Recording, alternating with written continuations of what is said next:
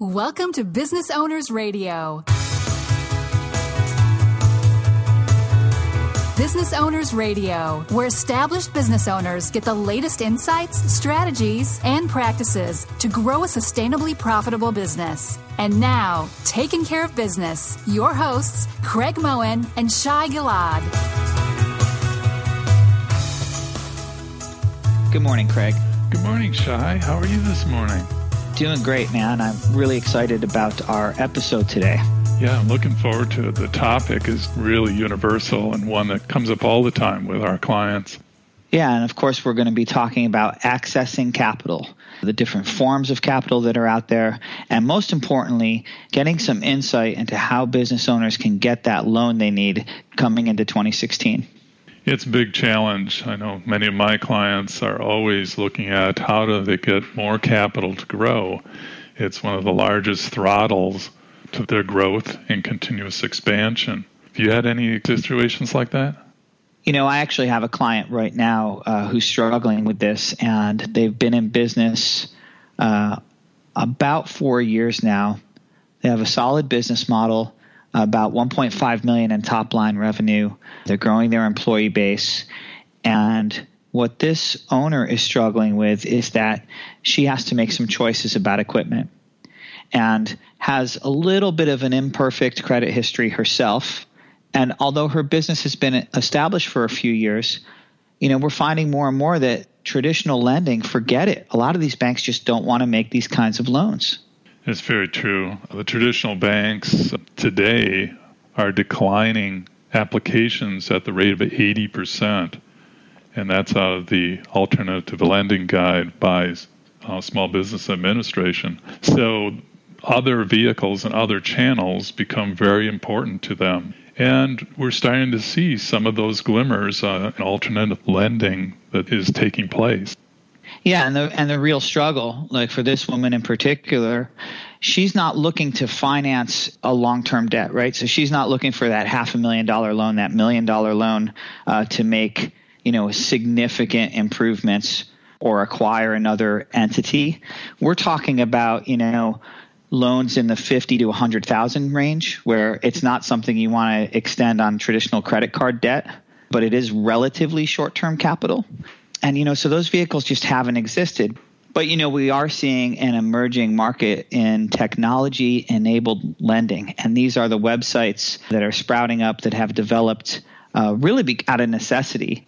And that's why I'm so excited about our guest today. John Lane is joining us. He is one of the original founding board members of Congressional Bank, and he's been instrumental in the growth of the organization. He actually served as the first president and chief executive officer of Congressional from 2003 to 2013, and he continues to serve on the board as vice chairman. John has been a favorite guest lecturer for the classes that I teach at Georgetown. He is from Texas and a former Aggie, having graduated from Texas A&M and he is an expert in the area of strategic banking and small business lending. John, we're excited to have you here today. Good morning. Good morning, guys. Thanks for uh, having me with you today. Hey, John, uh, tell us a little bit about your background and tell us about what kind of trends you're seeing in the banking industry today that small business owners uh, need to be aware of. I am a founder of Congressional Bank, a community bank located in Bethesda, Maryland. We originated in October of 2003. And since that time, this industry has changed dramatically. I guess one of the highlights is the financial crisis in 2007 and 8. Uh, when we started our bank, I think we had the agenda that we would create the bank, grow it to 250 to 500 million dollars, and then sell it. That seemed to be the trend in the past. Uh, you could sell it for a multiple book. 2007 and 8 changed that model so that bank stocks were not attractive, and many money managers and funds exited the investments in, in banks. The values plummeted. Since then, we had to think about how do we change the paradigm of community banking, and that was my job. So we started thinking about it. We thought about adding intellectual capital to our focus and since then, many other people are doing the same thing, which brings us to technology enabled lending, which is probably one of the largest changes I've seen in this industry. John, what do you mean by uh, intellectual capital as it relates to banking? As it relates to banking in 2007 and 8, we didn't have any troubled assets, so I was listening to many of my peers who were working through problem loans. One of the common themes seemed to be that community banks were victims of this financial crisis and they were talking about the difference between the big banks and little banks and my observation was is that the big banks recovered much quicker than the small banks and as I started thinking about why that would occur, it was more than just capital. It was more or less uh, the intellectual capital they had. So they had access to very talented people. They focused on recruiting intellectual capital, knowing that the markets would provide monetary capital. That intellectual capital looked like solutions to whatever was occurring in the financial crises. And so what the larger banks did was they found uh, other ways to divest and create other verticals to generate revenue, and the revenue is what cured their decline, their losses. They produced a lot of revenue, and that's how they recovered from all the losses they had. And they recovered much quicker than the small banks because that intellectual capital found solutions where the monetary capital sometimes just buy you time or buys you options. So it turns out if you invest in good people, you get a return on that investment. Yes, it turns out that if you invest in intellectual capital to try to get the smartest people you can get, and then try to put that in an environment where you can ask questions and start determining how someone may do things, the intellectual capital finds the ways to cure the problems. The monetary capital, as I said, just seems to buy you time. And so, would you say that one of the verticals that emerged then was technology lending or the beginnings of technology lending? Yes. As the banks sat back and became very reluctant to lend, there still was a market out for lending. And a lot of that lending was being done to small businesses, particularly in the world of renovations, development of houses, buying and selling property. That lending was being done by what's called alternative lenders. Some people call them hard money lenders. Technology or the intellect that was available at that time allowed them to focus on the technology it would take to be able to create models that could quickly and very accurately accept applications online and use that technology to provide loans to borrowers that banks were not providing because banks were spending their time recovering and banks were reluctant to lend the intellectual capital said there must be another way to make money and there must be a way to take advantage of this ready market there. Hence, the technology or crowdfunding came about. Maybe Lending Club was one of the first ones you heard about with crowdfunding. Sure. So it was born out of a necessity because the traditional ways of accessing capital basically dried up. It was probably born out of opportunity because most of finance is driven by greed. So the people that saw opportunity invested the money to develop the technology to be able to provide loans that are not being provided by banks. The difference is is that the technology today is much better than it was years ago and it probably provides a loan not only at a higher quality and a better comfort level than banks can do themselves, but it allows a conduit for those borrowers to access loans without having to come to the bank and they already have a concept that they can't get a loan from a bank. So the uh, access to technology allows them an option. John, from a banker's point of view, what are the challenges in traditional lending for banks for a small business owner? Well, I would think that one of the largest challenges that we have for small business lending is accessing those borrowers in a very efficient manner so that we could provide enough volume to make that a profitable piece of business. The technology brings with it the efficiency that these loans can be applied for, approved, and documented 24 hours a day without someone coming to a branch. The technology also allows you to be able to access a larger market. So, geographically, people could access a loan through technology much easier and quicker because it's available where a, bank could be, you know, many miles away. And it's also banks only open a certain amount of hours a day and a certain amount of days a week, right? That's right. And the internet's open 24 7. It's 24 7, and you don't have to get dressed to access it.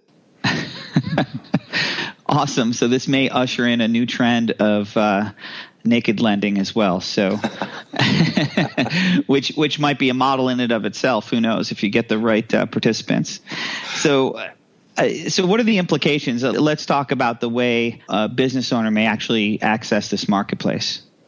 I think a business owner is going to be a little bit reluctant in the very beginning in the area of trust that they can trust who they're dealing with on the other end of the line. But once they get past that, any search engine can be used to find a list of technology enabled lenders. Some of these technology enabled lenders, well, all of them, they have their expertise, right? Their, their spaces they operate in, whether it be merchant processing or whether it be small loan for 25000 or a larger loan for a million or whether it be account receivable financing.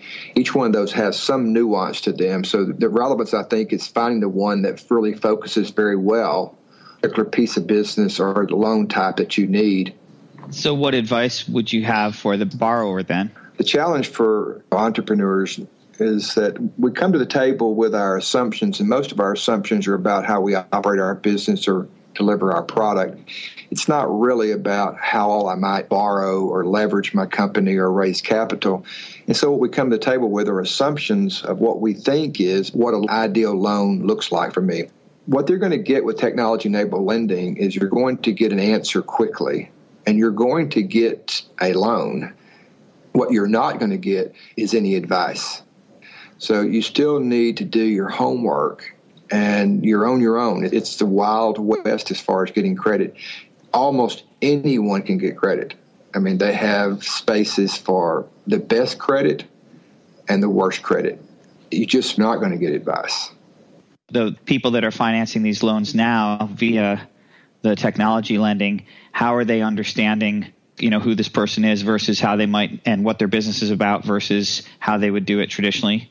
A bank depends on a relationship. Technology enabled lenders depend on information. Through the internet and through multiple sources of internet providers these technology enabled lenders are able to scrape large amounts of data. And extrapolating that data in large amounts provides them a large enough population that statistically, with a great deal of confidence, they can project the behavior of this population. That behavior allows them to access the market, and the market only wants to know what yield am I going to get off of this particular paper I'm buying. And so the market doesn't really care if it's a 10% loss, if that 10% loss still yields them the satisfactory return that they want for buying this paper. You know, the internet allows them to serve a market that's larger than our neighborhood, for example. So it allows them to access a greater number of people to make applications from. And so the more they apply, the more data they collect, the more access to data they have, more confidence they have in what they're putting out. From there, they can price that loan very, very precisely. They're very, very good about doing this in real time so people ask me, well, why do people go to technology enabled lending sources to get a loan when the interest rate may be 15, 18, 20%? Mm-hmm. I said the reason they go is because they can. And having the best price loan or even the best structured loan is not the primary focus or primary objective of most of these borrowers. Remembering the primary objective is to get a loan you know, when you talk about a rate like 15%, you know, it's high relative to what, I guess, right? Relative to not getting a loan, perhaps it's very reasonable. But what other biases and anchors do we have in our lives that maybe we have to get over and adjust our mindset? I mean, how would you recommend that a business owner approach this new technology in a way to achieve the objectives? And how can they feel good about the rates that they might pay when they're going to be really diverse depending on their information? Well, I, I, would say you should feel good about it because most of the rates that you get are cheaper than what you'd get from a family loan. So if we went to Uncle Billy, Uncle Billy always finances our business and he tells us, let's not put the money up and we'll split the profit. So whatever you're getting from technology enabled lending, the rate is cheaper than 50%, right? And so in that case, this is really a very good conduit for people who do not want a relationship, Their business is not to a place to where they can really access a relationship. Their time frame is short.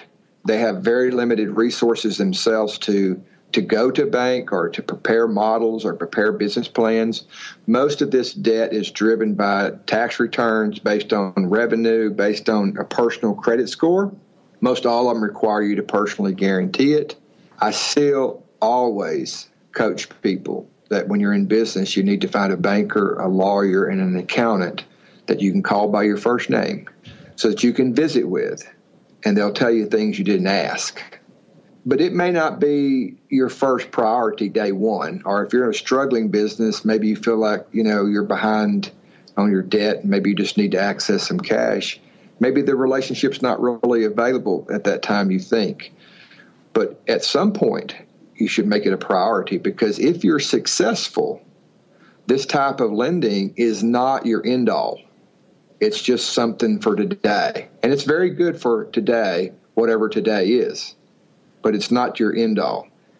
So, given the options of Uncle Billy or a VC who's going to take most of your business or a short term high interest credit card, this can be a very effective way to get capital fast and meet your near term objectives, whether that be business growth or to pay down some other debt. Oh, absolutely. You know, almost every alternative we have is worth studying. And it's studying it today or studying it continuously in our business. So while it may be a very good alternative today, you know, we should study our options. And I always tell my clients, try to find three choices. So, alternative lending may be a choice, talking to a venture capitalist to sell them a piece of your company, visiting with an alternative lender like a family relative or credit card. Those are all choices, and you're just weighing those choices. At some point in time, though, if you plan on being successful, then you need to make success part of your plan. And success being part of your plan means you need to develop a very strong team. And that team needs to include a banker, an accountant, and a lawyer that will tell you things you did not ask. That's great advice, John. In summary, can you tell us where you see this going? I mean, what do you see the next evolution of technology lending, and what does the future look like for banking uh, for small business owners over the next five years?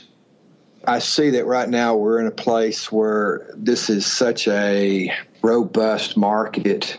There are so many of these technology enabled lenders hitting the streets. It's very, very competitive. Over time, the yields are going to come down. So there's only a certain size market. We're going to be competing for it. It's tried and tested. So there's going to be a market to buy the paper and it's going to be very good paper. It won't be as good as mortgage backed security paper, but it'd be a very good alternative. And with interest rates as low as they are, there'll be a lot of supply for cash to buy a lot of paper. And the only way you're going to be able to convince other people to come into this market is to lower the rates. So I see the rates coming down over a period of time, but I do not see this going away. My daughter, who's a junior at Texas A&M, if she graduates and goes into business, her, first thought would never be to go to a bank for a loan. Her first thought would be to go to some technology enabled lender. So that generation is being brought up to access the internet for almost all their needs. So I kind of see that continuing. John, how do you see the future of technology enabled loans for traditional banking? I do see now with this tried and tested, we get further away from 2007 and 8, and we run out of excuses for not doing it. I do see banks starting to enter this field, developing their own technology or buying their technology and accessing small business loans through technology. Because if we don't, we won't be doing these small loans. The rates will come down, their skill sets will improve, the psychology of how you access these small business loans. We're not training any new people to actually underwrite by hand like I was. So the banks will get in that business as well. So, John, what would be the first step for a business owner that would like to access technology lending? So, what you want to do is then is look at maybe find yourself three choices of those lenders that provide the debt that you believe you want, structured like you believe you want it. And then from there, decide which of those three go to Better Business Bureau or whatever it may be, Yelp or whatever, and or call someone like me, you know, or contact somebody else and ask them what's been your experience with this one, this one, or this one. most of all, these are very, very legitimate. So it's all above board. But you know, you are going to give them access to your data, and most of that's very, very legitimate. But the other lender or any other lenders you apply with will know that you've applied there. They're going to pull a credit bureau report. They're going to look at your bank records. They're going to have access to your tax returns, so on and so forth. So do a little research, pull up three of them, decide which three, decide why you're choosing which one of those three, and then contact them. So we're talking about sites like DealStruck, Funding Circle, FastPay, Quarter Spot, Own Own. I mean, you can hit Google and hit technology enabled lenders and you'll come up with a host of them. I like to go somewhere like Fortune Magazine, Bloomberg, Wall Street Journal, and you'll find those that have had positive reviews. You'll find those that maybe are access capital. Those that are that are publicly traded or accessing capital have proven themselves longer than someone who's still trying to raise capital. So you'd want to try to find out where on the runway are they? Have they just started up? You know, research them. Have they funded 40 million in the state? Have they funded a billion in the states? When they're going for one of these loans, what's the range of loan value that they might expect? Well, they range from $20,000 to a million. Uh, most of these are not real estate secured. Most of these are small business cash flow type of loans that require personal guarantees. Most of these borrowers are borrowers with anywhere from a hundred thousand to two million annual revenue. Some of them are greater than that. I would say probably the medium you think you look about is a hundred thousand to five hundred thousand. It's hard to get a hundred thousand dollar loan from a bank. It's particularly hard to get a fifty thousand dollar loan from a bank. And that's just because, uh, for a bank standpoint, there's just not enough return on that loan. Well, it's that, but it's also that we don't do a good job of pricing them if we would charge clients 12 or 14 or 15 percent, which is some kind of yield on $50,000, we probably would do it. But we've been conditioned over time to focus on things like prime, prime plus one, prime plus two. So at three, four, and five percent, if you take $50,000 and you put five percent on it, $2,500 for a year, it's just not worth it for the market. It may cost thousand dollars per loan to market for a loan. You're left with fifteen hundred dollars. You got to put one percent aside for loan loss reserves. You got to pay a loan officer. You got to document it, and so on and so forth. So at that interest rate, it just doesn't create enough return. And banks and bankers just are not skilled or trained to price the credit for the return that makes that product attractable. But these technology enabled lenders, you see, they have no relationship, so they're not ashamed. It's all data driven, right? So they'll tell you 15%. They're not crawling under their desk, hiding from you, thinking you're going to hit them for telling them that rate. They think they just think you're going to hang up. Well, and you know, on the other side of that table, there's a bias in the business owner that's looking for that loan, right? And because we're used to things that we know, right? We know mortgage rates. They're real easy to access mortgage rates. Right. Uh, we know LIBOR. We know prime plus percent. And so shifting our mindset to what you talked about is your objective is to get this loan to grow your business. If you're a person that is anchored in some of these other places, you really have to get over that idea. So, for instance, you know, business owner that has a background in accounting or even in finance might be really tied to this notion of, oh, I would never pay more than X percent for any kind of capital. And I that, agree with him. And that bias may actually prevent them from getting the thing that they need that could really propel their business forward. 3% is a good rate on zero money. You're not getting the money. So 15, 15% is a good rate on money you get. So you right, they have to graduate to a place to understand reality.